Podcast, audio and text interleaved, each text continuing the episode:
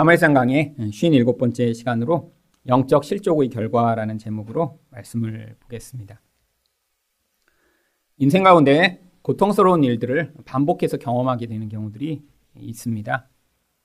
이렇게 나쁜 일들을 반복해서 경험하면 우리 안에서 두려움이 커지게 되어 있죠. 이 일이 또 일어났을 때 어떤 일이 일어날까? 이것 때문에 더 악화되는 것은 아닐까? 결국 이 결과로 나는 얼마나 더 고통스러울까? 과거의 상황에 대한 그런 경험이 우리 미래를 부정적으로 예측하게 만듭니다. 다윗 또한 유다 광야에서 사울의 반복되는 추격 끝에 결국 그도 많이 지친 상태였습니다. 특별히 자신과 같은 지파 출신인 10사람들이 이 다윗이 어디에 있는지를 아주 구체적으로 고발하면서 사울이 이 다윗을 코앞에까지 쫓아온 상황을 두 번이나 경험합니다. 물론 그 상황 가운데 이 다윗은 자기 힘으로 사울을 죽이고 그 고통을 벗어날 수 있는 기회를 벗어나는 그런 놀라운 믿음을 발휘했지요. 하지만 그런 사울을 하나님의 주권으로 인정하는 일에는 그가 시험에서 통과했지만 아마 다윗 안에 이런 반복되는 핍박으로 말미암아 깊은 두려움이 생겼던 것 같습니다. 결국 우리가 지난 시간에 보았듯이 이렇게 다윗이 사울이 두 번째로 그 코앞에까지 쫓아오자 그는 시험에 들었고 그가 영적으로 실족한 그런 증거들을 보였습니다. 결국 이렇게 실족하여 그가 이 사무엘상에서 다윗이 했던 최악의 선택을 하게 됩니다. 영적으로 실족한 그런 모습이 이제 나타나게 된 것이죠. 그렇다면 영적 실족의 결과는 무엇인가요? 첫 번째로 자기 소견에 오른 대로 행동합니다. 1절 상반절 말씀입니다. 다윗이 그 마음에 생각하기를 내가 후일에는 사울이 손에 붙잡히리니 블레셋 사람들이 땅으로 피하여 들어가는 것이 좋으리로다. 여기서 그 마음에 생각하기를이라고 하는 히브리어를 직역하면 다윗은 자신의 마음에게 이야기를 했습니다라고 번역할 수 있습니다. 우리도 가끔씩 하는 거죠. 우리 자신을 대화의 상대로 삼아 자신이 생각하고 자신이 결정하는 과정이 바로 이렇게 나온 것입니다. 그런데 다윗이 이렇게 판단하게 된 근거가 무엇인가요? 자신의 반복되는 경험이었죠. 이렇게 사울이 나를 계속 쫓아다니는 상황을 그냥 방치해 두다가는 결국엔 사울이 나를 잡고 결국 내가 죽게 되겠구나. 자신의 경험으로 말미암는 가장 부정적 그런 결과를 예측한 것입니다. 그래서 내가 볼 때 가장 선한 결정이 무엇인가 하면 이 사울이 나를 붙잡지 못하도록 블레셋 땅으로 도망하는 것이 가장 좋겠다라고 결정한 것이죠. 그런데 이런 다윗의 결정 가운데 무엇이 이런 판단을 하게 만들었나요? 1절 하반절입니다. 사울이 이스라엘 온 영토 내에서 다시 나를 찾다가 단념하리니 내가 그의 손에서 벗어나리라 하고 이런 다윗의 생각은 아주 합리적으로 보입니다. 분명히 반복되는 어떤 상황을 통해 이런 결론에 이르는 것 아주 이성적이고 또 아주 올바른 것처럼 보이죠. 그런데 눈에 보이는 이런 상황보다 하나님이 그것과 관계없는 하나님의 약속과 하나님의 뜻이 무엇인가 이 다윗에게 아주 선명하게 상황과 말씀을 통해 가르쳐 주셨습니다. 과거에 다윗은 두려워서 블레셋으로 도망한 적이 있었죠. 그때 가도왕 아기스에게로 도망을 했었는데 사람들이 이 다윗을 보고 그때 이 다윗은 바로 우리의 영웅이었던 골리앗을 죽이고 이 유다 땅에서 사람들이 사울은 천천히요, 다윗은 만만이라 노래 부르던 그 다윗이 아닙니까? 라고 이야기를 하자 이 다윗은 아주 큰 두려움에 사로잡힙니다. 그때 이야기가 사무엘상 21장 12절과 13절에 나옵니다. 다윗이 이 말을 그의 마음에 두고 가두왕 아기스를 심히 두려워하여 그들 앞에서 그의 행동을 변하여 미친 채 하고 대문짝에 그적거리며 침을 수염에 흘리매 여러분, 한 나라의 영웅인데 얼마나 수치스럽고 비참한 상황으로 이렇게 타락했나요? 아니, 살아남기 위해 생명을 구걸하기 위해 미친 사람 행동을 하며 이런 부끄러움을 무릅쓰다니요. 그런데 결국 이런 상황을 통해 그는 그 위기를 벗어났습니다. 그래서 다시 유다 광야로 도망쳐 나왔던 것이죠. 그런데 그 다음에 또 상황이 변합니다. 이때는 혼자였습니다. 홀로 그래서 블레셋으로 도망가면 거기서 생명을 부지할 수 있을 것 같았는데 아, 그 다음에 자기 가족과 친척과 사람들이 자신에게 모여들기 시작하면서 또 다른 두려움에 사로잡힙니다. 그래서 그가 선택했던 것이 바로 자기 어머니 쪽으로 먼 친척인 이 모압 땅으로 도망을 한 것이죠. 모압에는 미스베라고 하는 아주 견고한 성이 있었고요. 그 견고한 성이 나를 지켜줄 것이다 라고 생각해 그 모압 땅으로 도망을 했는데 어, 이번에는 이 모압 왕이 이 다윗을 환대합니다. 그랬더니 하나님이 상황을 통해 이 다윗이 하나님의 뜻을 알지 못하게 되니까 선지자 갓을 보내셔서 직접 하나님의 뜻이 무엇인가를 말씀해 주셨습니다. 3일상 22장 5절입니다. 선지자 갓이 다윗에게 이르되 너는 이 요새에 있지 말고 떠나 유다 땅으로 들어가라. 다윗이 떠나 헤레스 풀에 이르니라. 여러분 이처럼 하나님이 우리 삶 가운데도 상황과 하나님 말씀을 통해 우리에게 말씀해 주시는 그런 뜻들이 있습니다. 물론 영적으로 성숙해 가면 하나님의 뜻이 무엇인가 훨씬 더 선명해지고 또 이전에는 하나님의 뜻과 관계없이 내 마음대로 살던 영역에 있어서도 이제 조금 더 하나님의 뜻대로 반응하고 선택하고자 하는 그런 의지와 그러한 결정들이 나타나게 되어 있죠. 지금 다윗의 인생 가운데 하나님이 다른 어떤 것보다 가장 선명한 뜻으로 말씀하고 계신 것이 무엇인가요? 네가 유다 땅에서 고통하는 것, 거기서 이 사울이 너를 쫓아다니며 죽이려고 하는 그 상황을 견뎌내는 것이 그게 나의 뜻이다라고 지금 이 다윗에게 아주 선명하게 말씀하고 계신 것입니다. 그뿐 아닙니다. 하나님은 이 다윗에게 아비가일을 통해서 하나님이 어떻게 다윗을 보호하시고 인도하고 계신지를 또한 말씀해 주셨습니다. 3회상 25장 29절에 보시면 사람이 일어나서 내 주를 쫓아 내 주의 생명을 찾을지라도 내 주의 생명은 내 주의 하나님 여호와와 함께 생명 싸개 속에 쌓였을 것이요 내 주의 원수들의 생명은 물매로 던지듯 여호와께서 그것을 던지시리이다. 여러분 이 다윗이 이렇게 지금 불안하고 힘든 이유가 무엇인가요? 두려움 때문입니다. 그런데 하나님이 이 다윗이 그런 유다 강약 가운데 사울의 쫓김을 당할지라도 그가 하나님의 보호하신 가운데 있으며 그렇기 때문에 안전하다라고 말씀해주고 계신 것이죠. 또한 이 원수는 하나님이 물매로 던져버리시듯 던져버리실 것이로 결국 이 사울을 두려워하지 말라라고 지금 이런 말씀으로 확신을 주신 것입니다. 다윗은 정말 이 말씀을 듣고 회복됐어요. 마음의 불안으로 말미암는 분노가 가득하던 다윗이 이 지혜로운 말씀을 듣고 눈에 보이지 않던 하나님의 약속을 신뢰하게 되었습니다. 그래서 그 다음에 사울이 그를 쫓아왔을 때는 이전과는 다른 아주 담대한 반응으로 사울이 있는 곳까지 자기가 직접 가서 그의 창과 물병을 가져오는 이런 담대함을 보였죠. 그런데 이런 하나님의 말씀으로 선명하게 하나님의 뜻을 말씀하고 계신데 그 다음에 또 두려움이 찾아온 것입니다.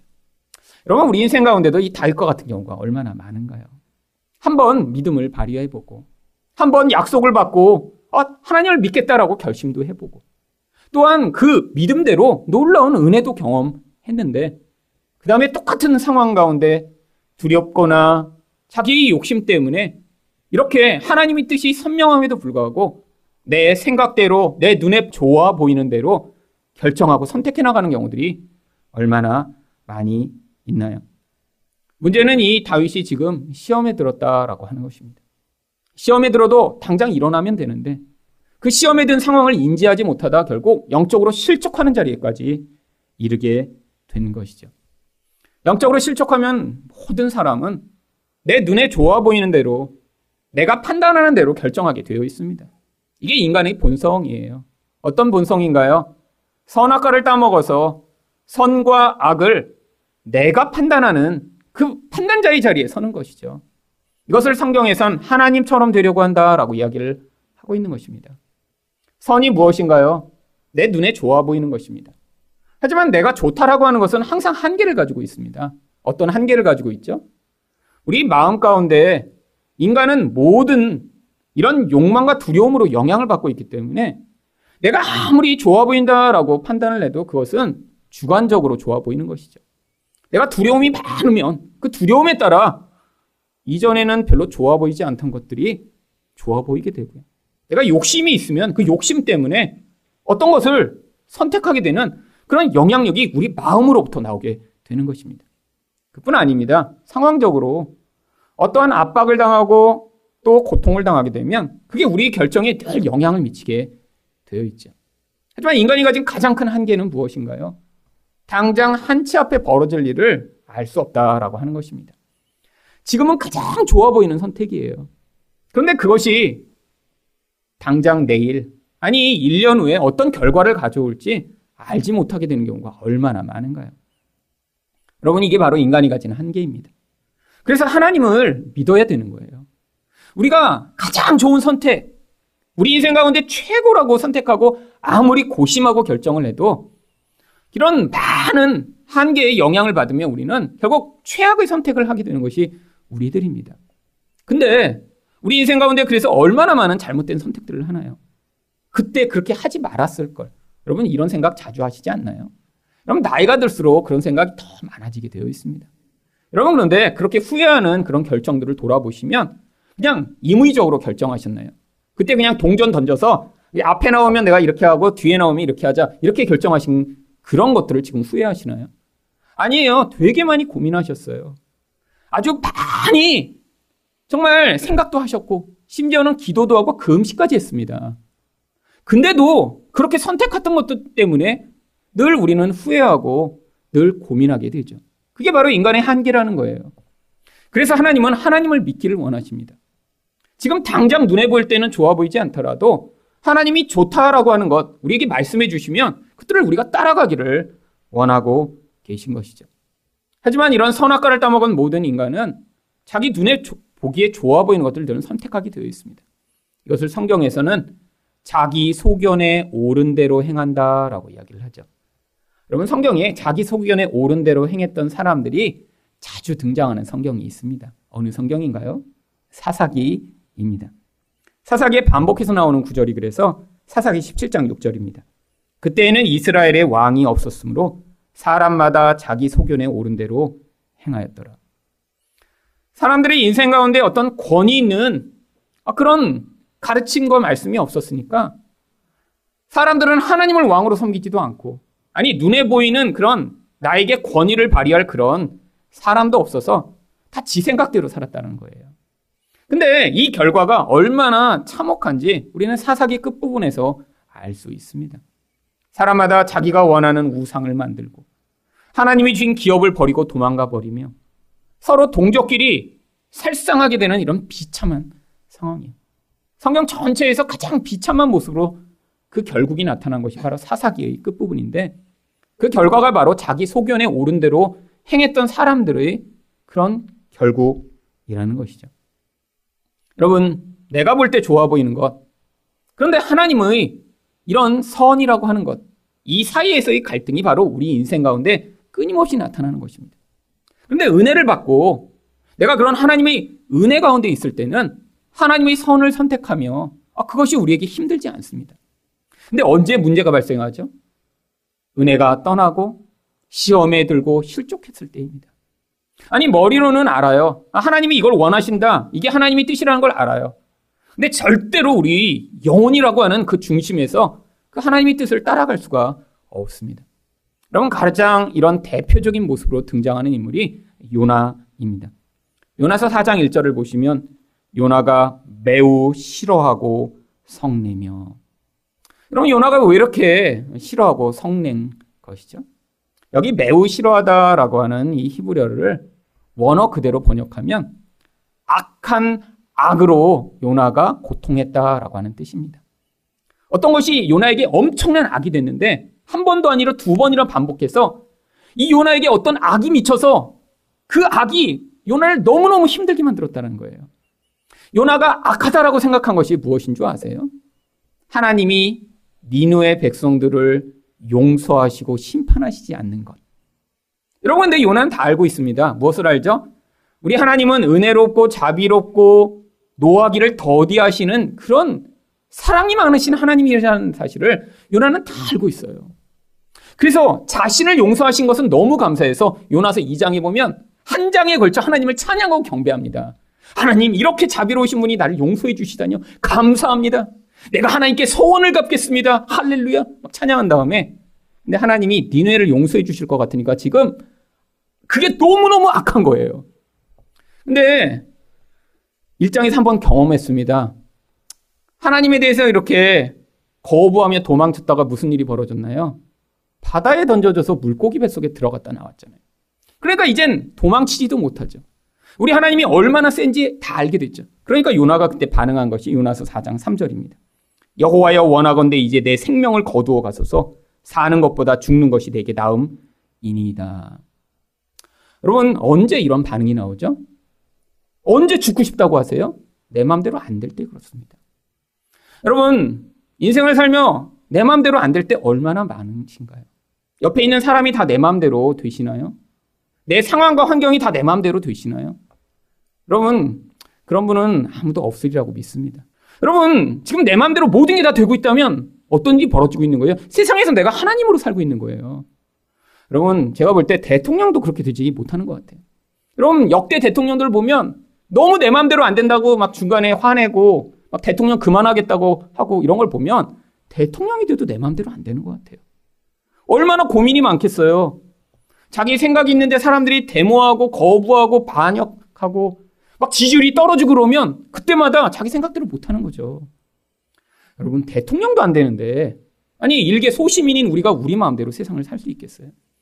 그러니까 우리 마음에 늘 어떤 생각이 자주 떠오르죠? 이놈의 세상 그만 살았으면 좋겠다.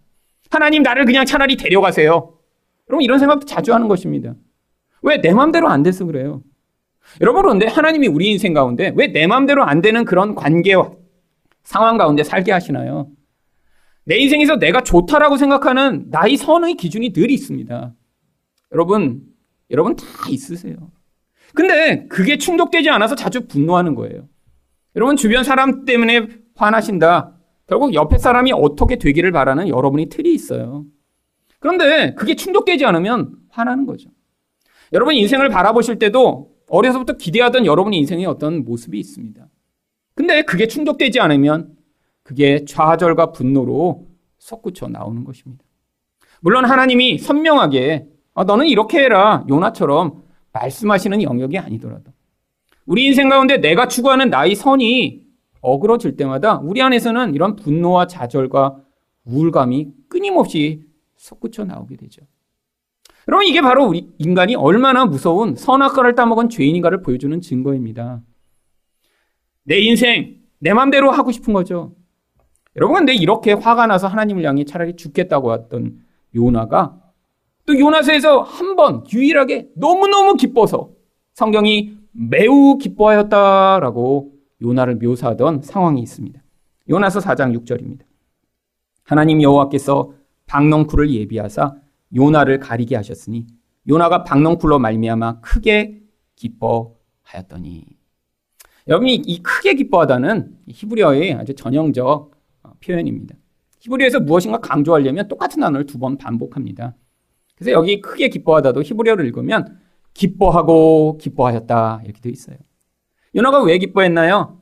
아니 그 중동의 뜨거운 햇볕이 내려지는 곳에서 이 니누에가 멸망하나 안 멸망하나 보려고 언덕 위에 올라가서 앉아 있는데 너무 뜨거워서 힘들었는데 그때 하나님이 박넝쿨을 자라게 하신 거예요.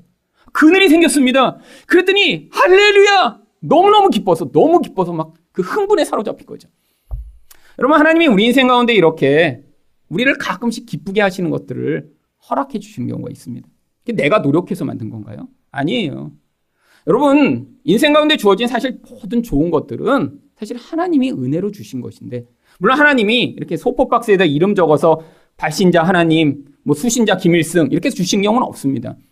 그냥 받았어요. 태어나 보니까 남보다 건강하고 태어나 보니까 남보다 똑똑하고 태어나 보니까 좋은 환경을 가졌고 태어나 보니까 인생 가운데 어, 남들은 어 저렇게 저 사람은 운이 좋아라고 하는 그런 운을 통해서 어떤 과정들을 걸어가게 되는 이 모습. 이게 바로 하나님이 우리에게 주신 박넝쿨과 같은 것이죠. 여러분 그런데 하나님이 왜 이런 것들을 주시나요? 여러분 요나가 지금 너무 힘들어하니까 요나를 보고 아, 정말 너무 불쌍하네.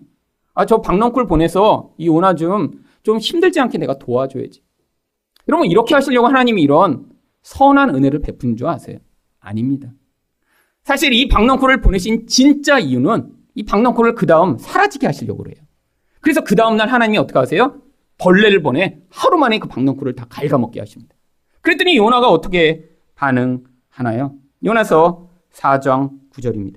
하나님이 요나에게 이르시되 내가 이 박넝쿨로 말미암아 성내는 것이 어찌 옳으냐 하시니 그가 대답하되 내가 성내어 죽기까지 할지라도 옳으니이다. 여러분 너무너무 화났는데 그렇게 화를 내면서 뭐라 그래요? 옳습니다 내가. 이 옳다라고 하는 게 바로 선악과에서 선이라고 하는 똑같은 단어예요. 지금 요나에게 선은 무엇이죠?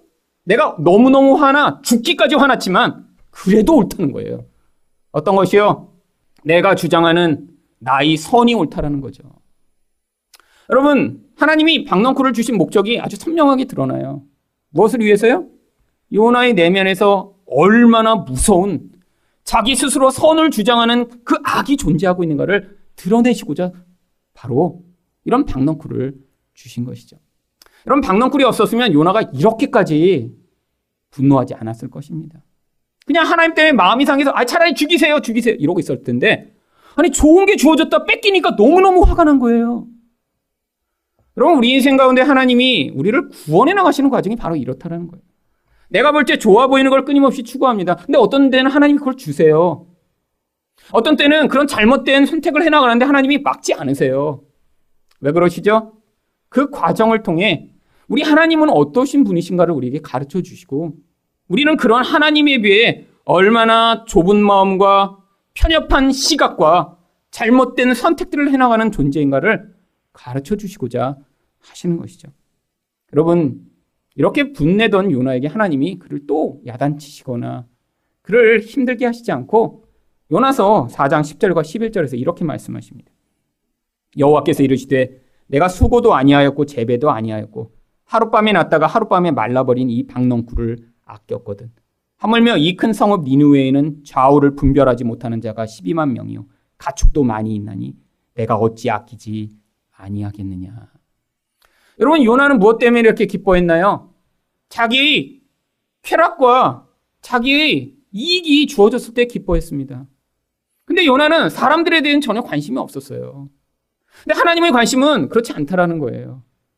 요나에게 주어졌던 이 은혜, 아, 그것으로 요나가 기뻐하는 것 말고도 하나님의 관심은 이런 죄인이라도 그 죄인들이 정말로 멸망당해 다 죽임을 당하는 것을 하나님은 안타까워하시며 그들을 구원하시고자 하는 것이 하나님이 선이라고 하는 것입니다.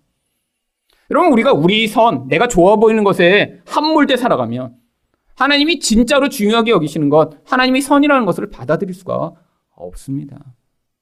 여러분, 하나님이 그래서 우리 인생 가운데 때로는 우리가 이런 악을 선택하며 시험에 들어 넘어져 끊임없이 내가 볼 때 좋아 보이는 것들을 선택하는 과정도 허락하시는 것이죠. 여러분, 왜 이번에는 하나님이 다윗이 블레셋으로 가는 것을 막지 않으셨나요? 바로 가서 경험하도록 허용하신 것입니다. 그래서 사울을 피해 블레셋으로 갔더니 다윗에게 어떤 일이 벌어졌나요? 사무엘상 30장 3절과 4절입니다. 다윗과 그의 사람들이 성읍에 이르러 본즉 성읍이 불탔고 자기들이 아내와 자녀들이 사로잡혔는지라 다윗과 그와 함께한 백성이 울 기력이 없도록 소리를 눕혀 울었더라. 여러분 다윗이 볼 때 내 생각에는 사울을 피해 블레셋으로 들어가는 것이 가장 좋은 선택이다라고 자기 선을 추구했는데 들어가자마자 얼마 지나지 않아 아니 유다 광야에서 도망 다닐 때는 그 많은 사람들이 한 번도 피해를 본 적이 없었는데 바로 이 블레셋에 들어가 모든 가족과 자녀들이 다 붙잡혀 결국 울 기력이 없도록 울게 되는 그런 처참한 상황에 처합니다. 여러분 근데 더 비참한 것은 무엇인 줄 아세요? 바로 다음 절입니다. 3회상 30장 6절 상반절을 보시면 백성들이 자녀들 때문에 마음이 슬퍼서 다윗을 돌로 치자 하니 다윗이 크게 다급하였으나 여러분 사울을 피해 도망갔는데 자기를 리더로 여기던 사람들이 자기를 죽이겠다고 하는 그런 상황이 벌어집니다. 더 비참한 상황이죠. 사울한테 죽임을 당했으면 차라리 아 그래 왕한테 죽임을 당했다 하는데 사실 자기를 쫓아다니던 사람들이 이렇게 돌에 맞아 죽는다고 생각해 보세요. 여러분 그래서 다윗이 다급한 상황에 처합니다. 마음이 지금 어떻게 하지 못하는 그런 궁급한 상황에 처한 것이죠. 그런데 하나님이 거기에서 다윗을 구원하십니다. 어떻게 구원하시냐면 3회상 30장 7절 하반절입니다. 그의 하나님 여호와를 힘입고 용기를 얻었더라. 여러분 이게 바로 성도의 인생이라는 거예요. 하나님이 우리에게 계속해서 말씀하십니다. 무엇이 선인지. 근데 어떤 사람들은 시험에 들고 영적으로 실족하여 내 육신의 판단과 내 눈에 좋아 보이는 선택을 하게 되어 있어요. 근데 그 선택의 과정 가운데 하나님이 때로는 막지 않으실 때가 있습니다. 왜죠? 그 과정을 통해서도 하나님은 거기에서 결국 인간이 가장 좋다라고 하는 선택마저도 그것이 우리에게 궁극적 선이 아니며 하나님을 의존하고 하나님을 붙들어야 우리는 살 수 있는 존재임을 가르쳐 주시고자 하시는 것입니다. 이게 바로 큰 은혜죠. 여러분, 우리가 우리 인생 가운데 늘 좋은 선택만 하고 살아가나요? 늘 우리 선택이 늘 아름다운 결과만 만드나요?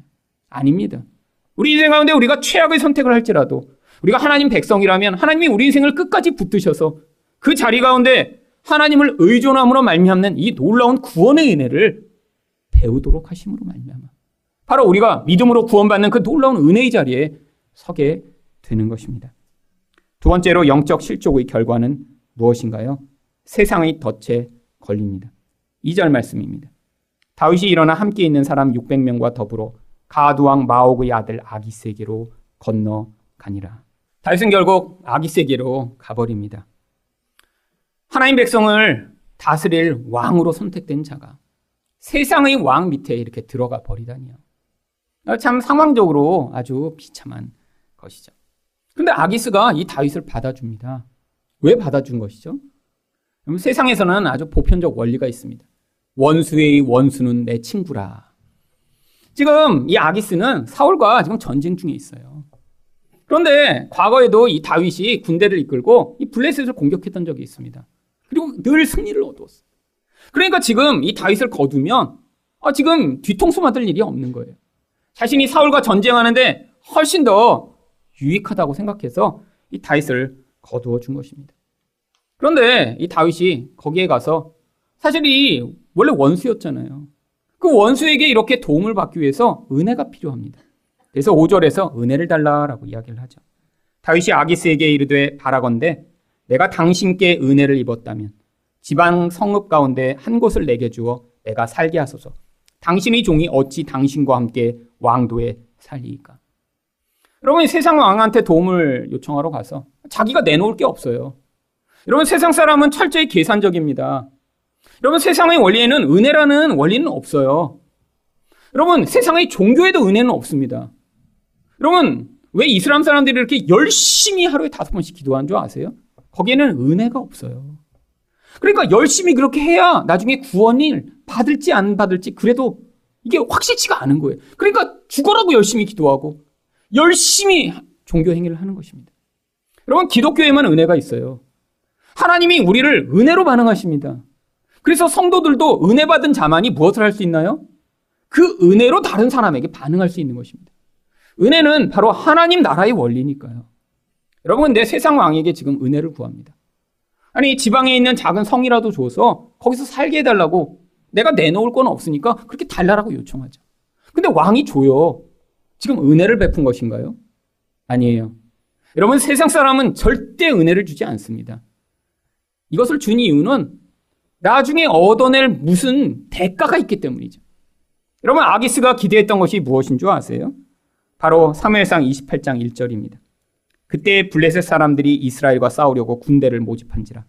아기스가 다윗에게 이르되 너는 발키알라 너와 네 사람들이 나와 함께 나가서 군대에 참가할 것이니라. 여러분 아기스는 바로 이거를 대가로 요구한 것입니다. 여러분 아기스의 도움으로 성을 하나 얻었는데 여러분 그것으로 요구한 것은 훨씬 더 아주 심각한 거예요. 어떤 거요? 여러분 동족을 앞장서서 가서 죽여야 되는 자리에 서는 이런 아주 비참하고 힘든 상황입니다. 여러분 이것을 거부하면 어떻게 될까요? 지금 또 아기스의 적이 되는 거죠. 그렇다고 그 아기스의 요청을 따라서 그대로 가서 전쟁에 참여하면 어떻게 될까요? 앞으로 이스라엘의 왕이 될 다윗이 자기 동족들을 학살하고 죽여야 되는 그런 아주 힘든 상황에 지금 처하는 것이죠. 여러분 이게 바로 세상에게 도움을 요청한 자들이 경험하게 되는 것입니다. 여러분 하나님만 우리를 진짜 은혜로 도와주실 수 있는 분이세요. 여러분 세상에게 도움을 요청하실 때는 은혜를 기대하시면 안 돼요. 여러분이 적정한 대가를 치르시고 그 대가를 받는 것입니다. 근데 우리가 언제 세상의 도움을 요청하죠? 내가 대가를 주고 나서 그 대가에 합당한 것을 받을 때는 도움을 요청하지 않아요. 이건 거래죠. 여러분 세상에서는 그런 거래 관계 많잖아요. 여러분 근데 우리가 볼 때 하나님이 나를 도와주시지 않는 것 같아요. 아, 미래를 볼 때 되게 두려워요. 불안해요. 그렇게 되면 우리 또한 아, 이런 세상의 힘을 빌어 나의 미래를 보장해보고 주고 싶은 그런 욕구가 우리 안에 쌍투고요. 결국 하나님이 아닌 다른 것으로 우리의 미래의 보장을 삼고자 합니다. 근데 그때 이런 결과들이 벌어지는 것이죠. 왜요? 바로 세상은 철저하게 계산의 원리에 따라 움직이기 때문입니다. 마지막으로 영적 실족의 결과는 무엇인가요? 세상 사람처럼 살게 됩니다. 8절 상반절입니다. 다윗과 그의 사람들이 올라가서 그술 사람과 기르스 사람과 아말렉 사람을 침도하였으니. 여러분, 지금 다윗과 또 다윗과 함께한 무리는 거의 약 2천여 명에 달할 것이라고 추정될 만큼 많은 사람들입니다. 그러면 이 사람들이 먹고 살아야 되잖아요. 그러니까 이들이 했던 일이 바로 다른 사람들을 침략해서 도적질을 한 것입니다. 근데 이들이 도적질을 했던 이 사람들이 어디에 살고 있었는지 8절 하반절은 이렇게 이야기합니다. 그들은 옛적부터 술과 애굽 땅으로 지나가는 지방의 주민이라. 여러분 성경이 왜 이야기를 하고 있는 줄 아세요? 이들은 이 애굽 땅 바로 위에 아주 남쪽 광야의 척박한 땅에 옛날부터 살고 있던 아, 그런 농촌의 농부들과 이런 유목민들이라고요. 이들이 이스라엘과 원래 접촉도 하지 않고 그냥 거기서 옛날부터 그냥 옛날 방식대로 살고 있던 그런 사람들입니다. 아주 시골 사람들이죠. 그냥 평화롭게 그 거기서 그냥 옛날부터 그 방식대로 살고 있는 그런 사람들인데 다윗이 그들을 공격해 그들이 모든 것들을 빼앗습니다. 그런데 아주 이상한 일을 합니다. 9절 상반절입니다. 다윗이 그 땅을 쳐서 남녀를 살려두지 아니하고 양과 소와 나귀와 낙타와 의복을 빼앗아 가지고 여러분 단순히 도적질을 한 게 아니에요. 가서 모든 사람을 다 죽여버립니다. 아니 이들이 이스라엘을 공격한 적이 없어요. 그냥 남쪽에 살고 있는 그런 유목민의 무리에 불과한데 가서 모든 사람을 다 죽여버립니다. 여러분 왜 이렇게 죽였는지 바로 11절에 그 이유가 나옵니다. 다윗이 그 남녀를 살려서 가드로 데려가지 아니한 것은 그의 생각에 그들이 우리에게 대하여 이르기를 다윗이 행한 일이 이러하니라 하여 블레셋 사람들이 지방에 거주하는 동안에 이같이 행하는 습관이 있었다 할까 두려함이었더라. 혹시라도 그들을 살려두면 그들이 증인이 돼서 어, 이 다윗 나쁜 놈이에요. 아, 우리 이렇게 평화롭게 살고 있는데 와갖고 우리를 다 이렇게 빼앗고 우리를 다 고통스럽게 만들었어요. 이 다윗에 대한 나쁜 평판을 퍼뜨릴까봐 증인이 될까봐 다 죽여버린 거예요. 여러분 이런 장면 영화에 자주 나오죠. 나쁜 놈이 나쁜 짓을 딱 하는데 옆에서 어린아이가 봤어요. 그럼 어떡합니까? 그 나쁜 놈이 그 어린아이를 쫓아다니는데 꼭 거기에 그 아이를 보호하는 보디가 나, 타나 영화에서는 다 그 악당들을 처치하고 아이를 살려내죠. 여러분, 근데 왜 악당이 어린아이까지 쫓아다니며 죽이려고 하는 걸까요? 원래 나쁜 놈인데 그걸 감추고 있었는데 그게 드러나면 대가를 치러야 되잖아요. 평판이 나빠지잖아요. 그러니까 증인을 찾아 끝까지 죽이려고 하는 거죠. 여러분 이거 아주 나쁜 짓 아닌가요? 여러분 바로 다윗이 어떤 모습을 지금 드러내기 시작했죠? 세상에서도 가장 악한 악당의 모습을 지금 드러내기 시작합니다. 여러분, 그뿐 아닙니다. 이렇게 가서 사람들을 죽여놓고 거짓말을 하기 시작해요. 9절 하반절과 10절입니다. 돌아와 아기스에게 이름에 아기스가 이르되 너희가 오늘은 누구를 침노하였느냐 하니 다윗이 이르되 유다 네겝과 여라무엘 사람의 네겝과 겐 사람의 네겝 이니이다 하였더라. 여기 네겝이라고 하는 것은 유다 남부의 광야 지역을 이야기합니다. 다 어떤 지역이에요? 유다 사람들이 살고 있는 곳이에요. 지금 이 다윗이 자기가 가서 사람들을 죽이고 물건을 빼앗았다라고 하는 이 지역 사람들은 다 유다 사람들입니다. 지금 거짓말하고 있어요. 뭐라고요? 아, 내 동족을 가서 죽이고 물건을 다 빼앗아 왔다고요. 아니, 왜 이렇게 거짓말한 거죠? 이 세상의 왕의 눈에 들려고요. 그 세상 왕이 편인 것처럼 자기 지금 행세하려고요. 지금 하나님의 백성인데 거짓말을 하면서까지 세상 왕에게 잘 보여서 거기서 생명을 부지하려고요. 여러분 이랬더니 아기스가 어떻게 생각하나요? 12절입니다. 아기스가 다윗을 믿고 말하기를 다윗이 자기 백성 이스라엘에게 심히 미움을 받게 되었으니 그는 영원히 내 부하가 되리라 생각하니라. 여러분 다윗은 하나님의 백성들을 다스릴 왕으로 선택받았는데 지금 영적으로 실족해 세상 왕에게 도움을 요청하러 갔다가 지금 이 세상 왕의 편이 됐고 그뿐 아니라 이 세상에서도 가장 악한 자처럼 살게 되는 이런 비참한 결국이 나타나는 것입니다. 여러분, 우리 인생 가운데 이런 다윗과 같은 유혹을 받을 때 얼마나 많이 있나요? 다윗처럼 눈에 보이는 상황 가운데 내가 선택하는 것이 정말로 어떤 좋은 결과를 남길지 몰라서 지금 상황 가운데 두려워서 그런 하나님의 뜻이 아닌 내 눈에 좋아 보이는 선택을 하며 추구할 때 얼마나 많이 있나요? 하나님의 은혜의 원리가 아니라 바로 세상의 원리에 따라 살아가다 세상의 덫에 걸려 거기서 고통하게 되는 경우 얼마나 많이 있나요?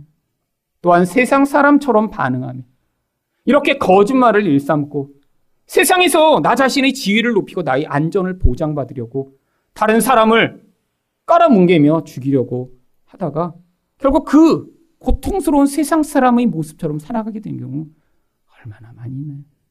여러분 이런 선택들을 해나갈 때마다 여러분 깨달으셔야 합니다. 아 내가 지금 영적으로 실족했구나. 내가 지금 하나님을 보지 못하고 믿음에서 떠나 지금 세상 사람들이 살아가는 모습대로 살아가고 있구나. 여러분 그때 바로 하나님께 기도하셔야 합니다. 하나님 나의 이 실족한 상황에 내가 다시 눈을 들어 여호와를 바라봅니다. 예수 그리스도로 말미암아 나의 행위에 관계없이 나를 구원해 주시는 그 은혜의 하나님이시여.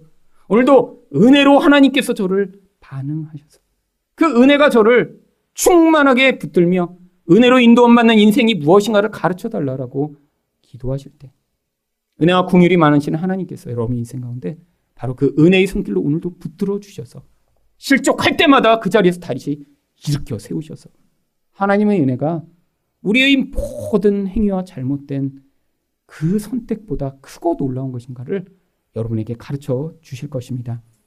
늘 은혜 안에 그 실족한 자리에서 일어나시는 여러분 되시기를 축원드립니다.